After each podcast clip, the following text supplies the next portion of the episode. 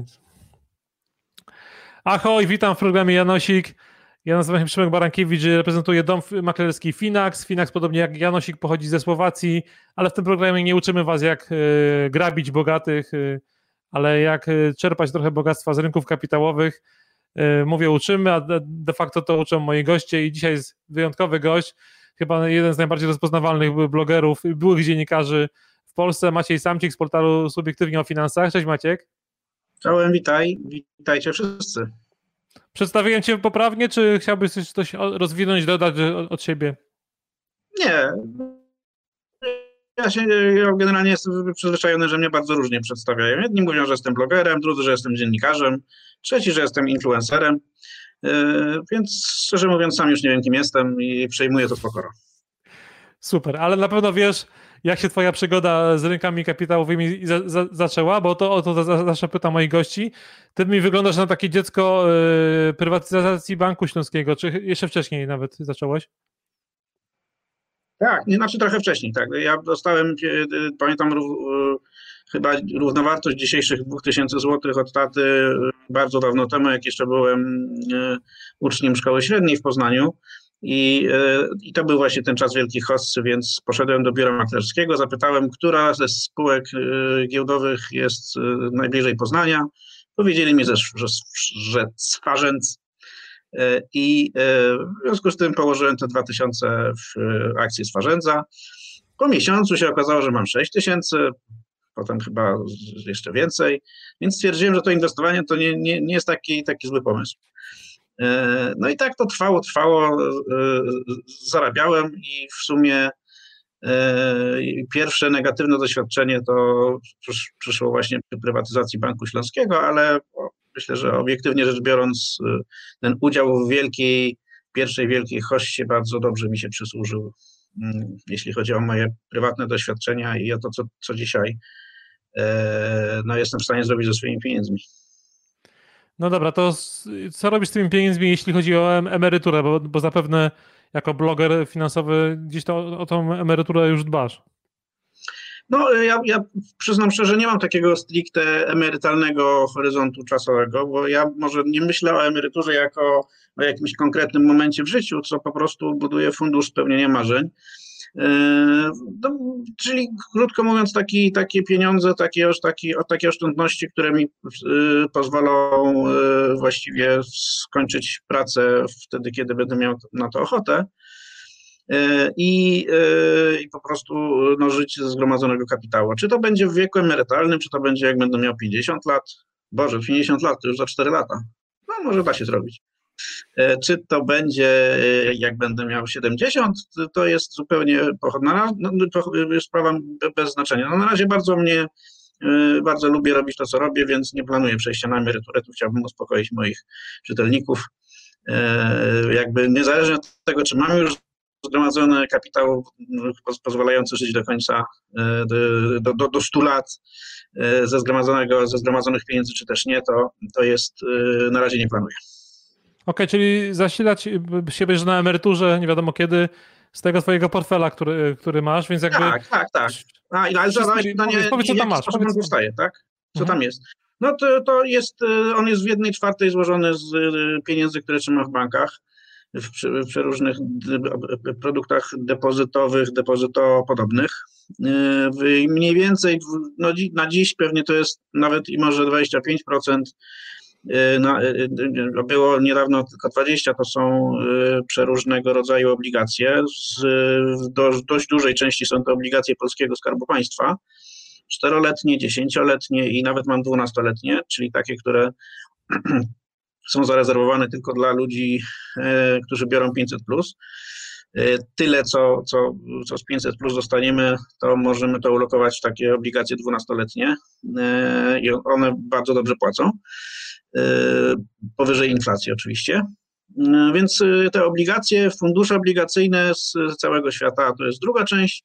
Trzecia część to są przeróżnego rodzaju inwestycje w akcje spółek z całego świata.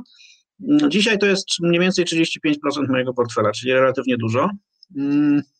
Jak na mnie oczywiście, no bo jak rozmawiasz z blogerami giełdowymi, no to oni w zasadzie mają 100% albo 90% swoich pieniędzy na rynku kapitałowym. No ja mam 4, między do 30-35%, to jest już dla mnie dużo. W bardzo dużej części są to fundusze lub też ETF-y globalne. Myślę, że co piąta albo co szósta złotówka z tej części portfela jest na polskiej giełdzie. Cała reszta jest wysłana w świat. No i duża też, duża też część tego jest w walucie, w walutach obcych. Najczęściej są to inwestycje denominowane w euro i w, w dolarze. No, czwartą część stanowią takie rzeczy alternatywne, tak? Alkohole inwestycyjne, złoto,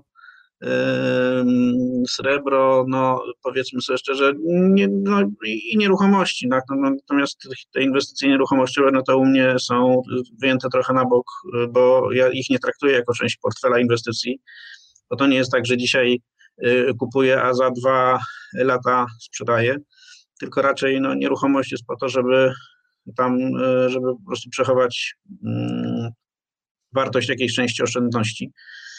Y, I, no i tak sobie się turlam przez ostatnich 20 lat mniej więcej z takim portfelem mm, inwestycyjnym. No i, i powiedzmy, że y, czekam na ten moment, kiedy życie powie mi sprawdza i się okaże, która z tych części y, się okazała jest hitem inwestycyjnym, a która nie.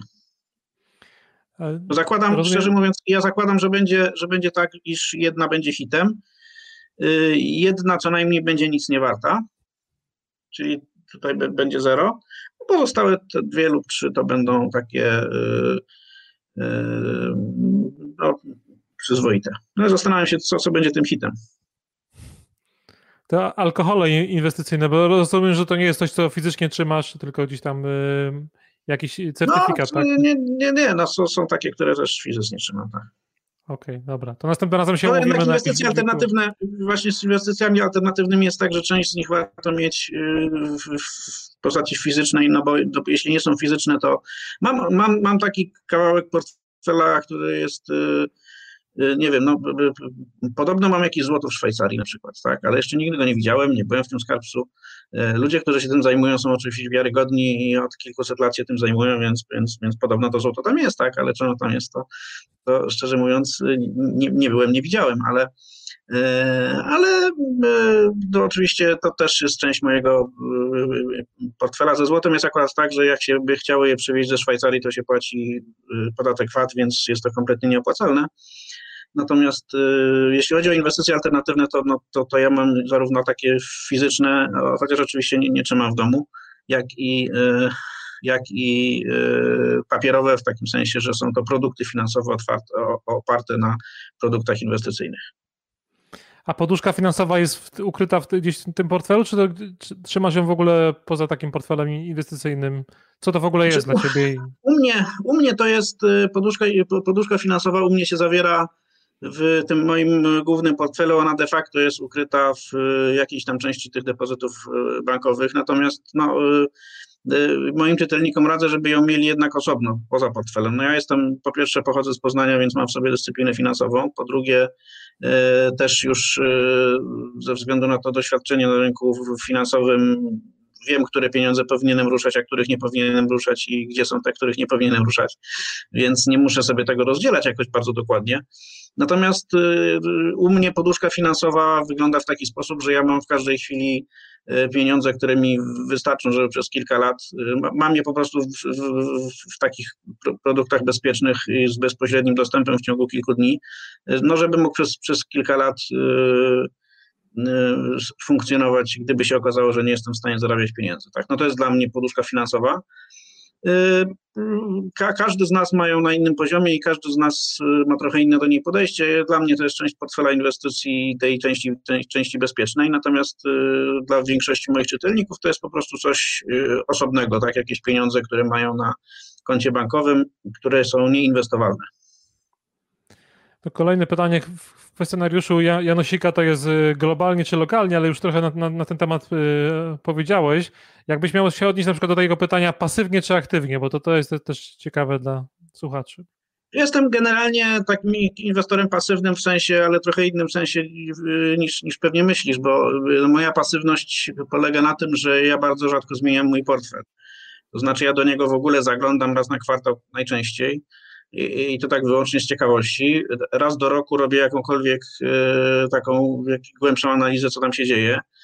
E, oznaczam sobie tam inwestycje, które sobie, które dobrze sobie radzą i te, które sobie wyjątkowo źle radzą. No i jak w następnym roku e, jest kolejne takie sprawdzenie i znowu te same fundusze sobie źle radzą, no to fundusze, inwestycje, no obligacje, przeróżne rzeczy, czy ETF-y, no to, to ewentualnie wymieniam na inne. Natomiast to jest, y, mój portfel jest w zasadzie niepodatny na bieżące wydarzenia. On jest w tym sensie pasywny, że niezależnie od tego, czy ma być, y, czy ja przewiduję, że będzie krach za chwilę, czy też, że będzie wielka hossa, to ja mam mniej więcej tak samo go.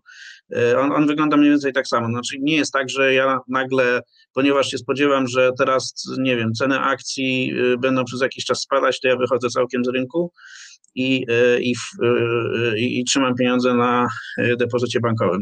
Ten portfel jest tak zrobiony, że tam te poszczególne klasy aktywów się w jakimś sensie tam hedżują nawzajem. W związku z tym, cokolwiek się nie stanie, no to mm, jakoś pewnie nie, nie jest tak, że jestem w stanie z tego portfela wykręcić kilkanaście procent w skali roku, ale nie jest też w stanie ten portfel stopnieć w skali roku więcej niż o kilka procent maksymalnie. W tym sensie on jest pasywny. E, natomiast oczywiście e, tam w nim jest dość dużo e, produktów, które są aktywne, tak, bo aktywnie zarządzane w takim sensie, że to są fundusze inwestycyjne, które mają zarządzających i zarządzający tam wybierają lepsze, gorsze spółki. Ja szczerze mówiąc lubię mieć, mam takich ulubionych zarządzających, u których trzymam pieniądze i po prostu im ufam od lat, bo ich znam.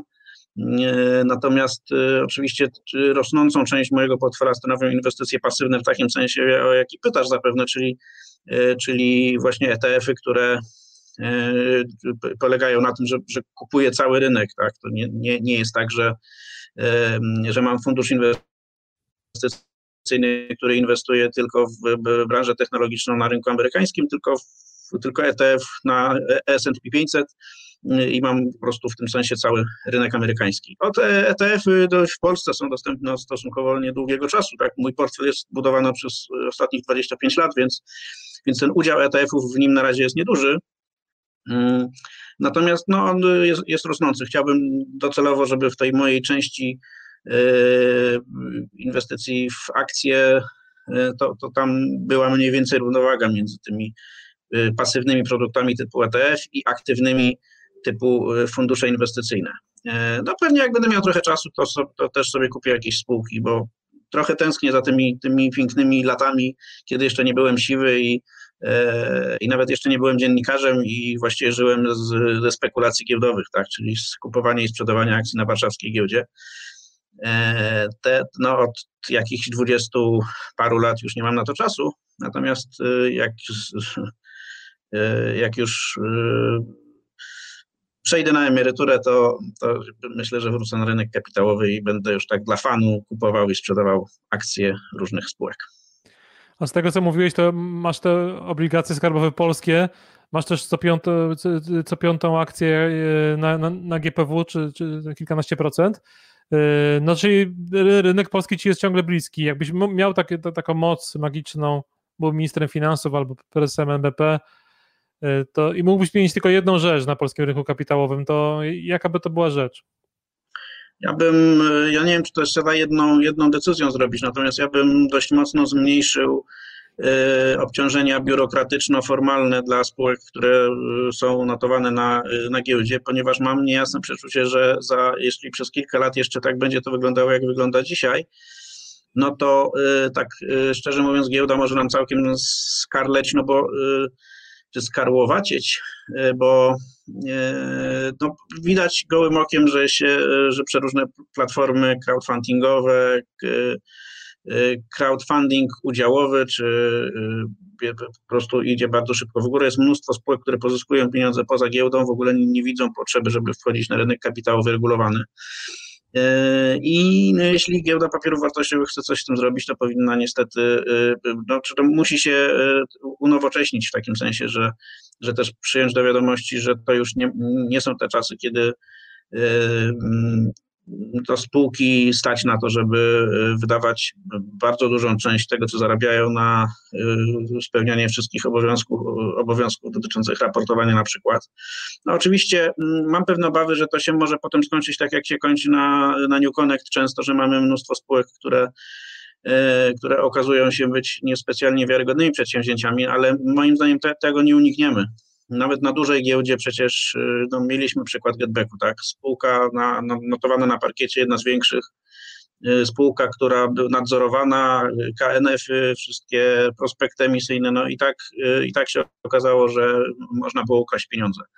Więc jak ktoś chce ukraść pieniądze na rynku kapitałowym, czy to będzie regulowana giełda, czy New Connect, trochę mniej regulowany, ale też dość mocno, czy to będzie crowdfunding, to i tak ukradnie. Mhm. A to, co możemy zrobić, to po prostu zadbać o to, żeby ten rynek był przejrzysty. Żeby był przejrzysty i żeby był fajny, atrakcyjny, to tam musi się dużo dziać. Żeby się dużo działo, no to tych obostrzeń formalnych musi być stosunkowo mało, więc to bym pewnie zmienił. Jeśli giełda w Polsce chce przetrwać i, i te, te technologiczną rewolucję, bo to nie jest tylko crowdfunding, to są też przecież za chwilę będziemy mieli bardzo mocną ekspansję walut cyfrowych na giełdzie e, i generalnie e, właśnie będziemy handlowali za pomocą tokenów akcjami, no to, to, to wszystko jest moment, e, no, do którego się giełda musi bardzo mocno przyłożyć, żeby nie wypaść sobie. Okej, okay, czyli mówisz, że tego ryzyka się nie da uniknąć rynkowego, nie da się pewnie też uniknąć błędów i to jest takie moje ulubione pytanie, pochwal się jakimś błędem inwestycyjnym, który padł twoim udziałem. No powiem szczerze, y, z takich dużych i pewnie już y, jak ci, ci, którzy mnie czasami słuchają, to już mają dosyć tych moich opowieści o Banku Śląskim, ale to powiem o tym Banku Śląskim i powiem o trochę mniejszym błędzie, który może, być może nie jest błędem, ale no z Bankiem Śląskim to, to, to było tak, że y, oczywiście ustawiłem się w kolejce, oczywiście kupiłem te akcje i byłem jednym z mniejszych inwestorów, którzy mogli je sprzedać na pierwszej sesji z przebiciem 13,5-krotnym. I, no i stwierdziłem, że to za mało dla mnie i że będę czekał. No potem, jak wiadomo, co się stało, tak? Akcje zaczęły spadać, właściwie nie było handlu, notowania były zawieszone, chyba w ogóle jakikolwiek handel się zaczął, jak był, jak, jak po, po, po przecenieniu akcji o 30-40%. No wtedy oczywiście pomyślałem, że przecież nie będę sprzedawał tak tanio, więc trzymałem dalej. No i tak trzymałem, trzymałem, aż po kilku latach sprzedałem ten bank śląski. Staje się, że w ogóle po najniższym kursie jego historii. E, bardzo mnie ta historia fajnie, e, no bardzo mnie nauczyła wielu rzeczy o mnie samym, o tym, o naturze inwestowania, o tym, co się dzieje w mózgu człowieka, który traci pieniądze i bardzo to jest dla mnie cenne doświadczenie. Jeśli chodzi o, o erę nowożytną, to powiem szczerze, w ostatnich 10, no może nie 10, ale 5-6 latach bardzo mocno przeważałem w tej części akcyjnej mojego portfela rynki wschodzące.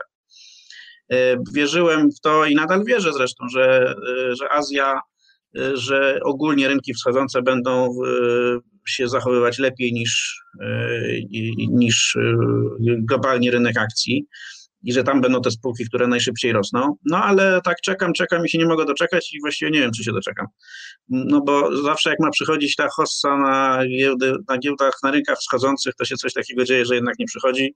No i okazuje się, że jednak y, najlepiej się zarabia na akcjach amerykańskich. Ja przez ostatnich 5-6 lat miałem stosunkowo mało rynku amerykańskiego, bo, bo no, wydawało mi się, że, że jednak te, te spółki technologiczne, które tam teraz rządzą i coraz bardziej y, przygniatają y, wartość indeksów, to jest, czy są przeważone w indeksach, no, no, że to jest już jakieś szaleństwo. No ale tak już od pięciu lat to szaleństwo trwa, trwa nie ma zamiaru się skończyć. E, więc e, no, powiem szczerze, ostatnio troszeczkę się prze, przeprosiłem z rynkiem amerykańskim, ale nadal, nadal e, mam dość dużo w swoim portfelu rynków wschodzących, no i zastanawiam się, czy to nie będzie naj, największy błąd mojego życia, a może nie, a może, a może to się wreszcie mm, tak zrobi, że, że no, nadejdzie ta zmiana warty w światowej gospodarce i te rynki azjatyckie i ten w ogóle no, rynki wschodzące, bo to nie tylko Azja, tak? to jest też Ameryka Łacińska, to jest też Europa Środkowa w gruncie rzeczy, że to będzie jednak hit inwestycyjny może następnych 20 lat. Na tych błędach się fajnie człowiek uczy, ale też się fajnie uczyć inwestowania z książek. Gdybyś mógł na zakończenie polecić e, jakąś jedną pozycję albo więcej, od których warto może zacząć albo rozwinąć swoją wiedzę na temat inwestowania, to by było bardzo cenne. No, e, ja się, ja się uczyłem osobiście te dwadzieścia kilka lat temu na książkach Zenona Komara, czyli pewnie taka klasyka, której już dzisiaj nikt nie pamięta, e, o sztuce spekulacji. Natomiast e, gdybym miał dzisiaj polecić komuś taką książkę, która właściwie od A do Z to wszystko opisuje w sposób bardzo łopatologiczny, i, a jednocześnie dokładny, to nie licząc oczywiście moich książek, które uważam są najlepsze, to bym polecił pewnie Marcina Iwucia y, Finansową Fortecę, bo to jest y, takie fajne kompendium. Ona przeraża oczywiście swoją grubością. Y, wydaje mi się, że, że, że, że mm, sporo czytelników może się przerazić tym, że to jest bardzo gruba księga, ale ona jest po pierwsze niedawno napisana, więc powiedzmy bardzo dobrze uwzględnia obecne realia, a, a, a, a, po, a po drugie, no, Marcin jest ekspertem od y, inwestowania też od wielu lat. Y, znamy się też już pewnie z 10 lat i, i bardzo lubimy, więc y, ja mam, mam wrażenie, że gdybym miał kogoś, komu nie wystarczają moje własne książki, to pewnie bym polecił Marcina Iwucia właśnie. Marcin Iwódź już obiecał, że będzie gościem y, jednego z kolejnych odcinków y, Janosika, więc może on akurat się zrekompensuje i zrewanżuje i twoją książkę y, poleci.